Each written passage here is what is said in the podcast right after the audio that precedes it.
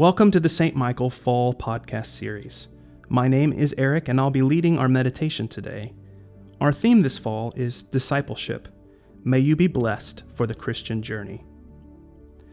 Let the words of my mouth and the meditation of my heart be acceptable in your sight, O Lord, my strength and my Redeemer. A reading from Luke, chapter 6, verses 1 through 11. One Sabbath, while Jesus was going through the cornfields, his disciples plucked some heads of grain, rubbed them in their hands, and ate them. But some of the Pharisees said, Why are you doing what is not lawful on the Sabbath? Jesus answered, Have you not read what David did when he and his companions were hungry? He entered the house of God and took and ate the bread of the presence, which is not lawful for any but the priest to eat, and gave some to his companions. Then he said to them, The Son of Man is Lord of the Sabbath. On another Sabbath he entered the synagogue and taught, and there was a man there whose right hand was withered. The scribes and the Pharisees watched him to see whether he would cure on the Sabbath, so they might find an accusation against him. Even though he knew what they were thinking, he said to the man who had the withered hand, Come and stand here. He got up and stood there. Then Jesus said to him, I ask you, is it lawful to do good or to do harm on the Sabbath, to save life or to destroy it? After looking around at all of them, he said to him, Stretch out your hand. He did so, and his hand was restored. But they were filled with fury and discussed with one another what they might do to Jesus. Here ends the reading. On the surface, these two short stories in Luke are about the Sabbath day and what is and what is not appropriate to do on the Sabbath. Quickly, let us remember what the Sabbath was commanded to be for one full day each week, traditionally understood as sundown Friday to sundown Saturday, no work was to be done, so that all people could focus their attention on resting in the Lord.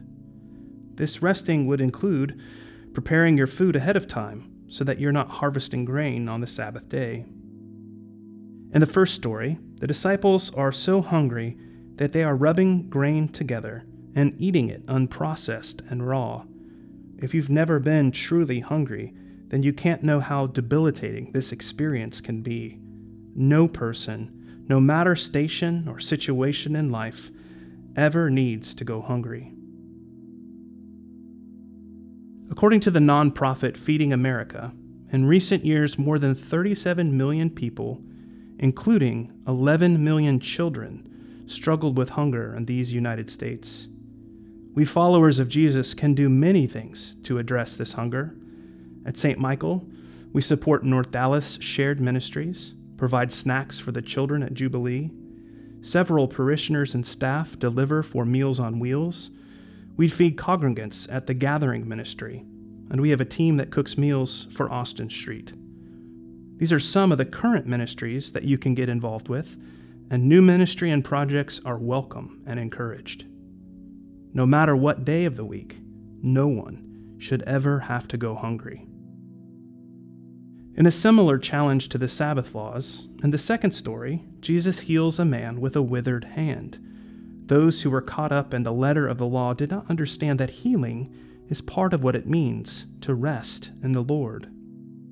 The debate between Jesus and those Pharisees about what is appropriate to do on the Sabbath seems a distant, long forgotten debate in our modern world of 24 7 shopping, where we fail to separate work and home life, and with our perspective as the weekend is a time for getting as many things done as possible, rather than resting in the Lord.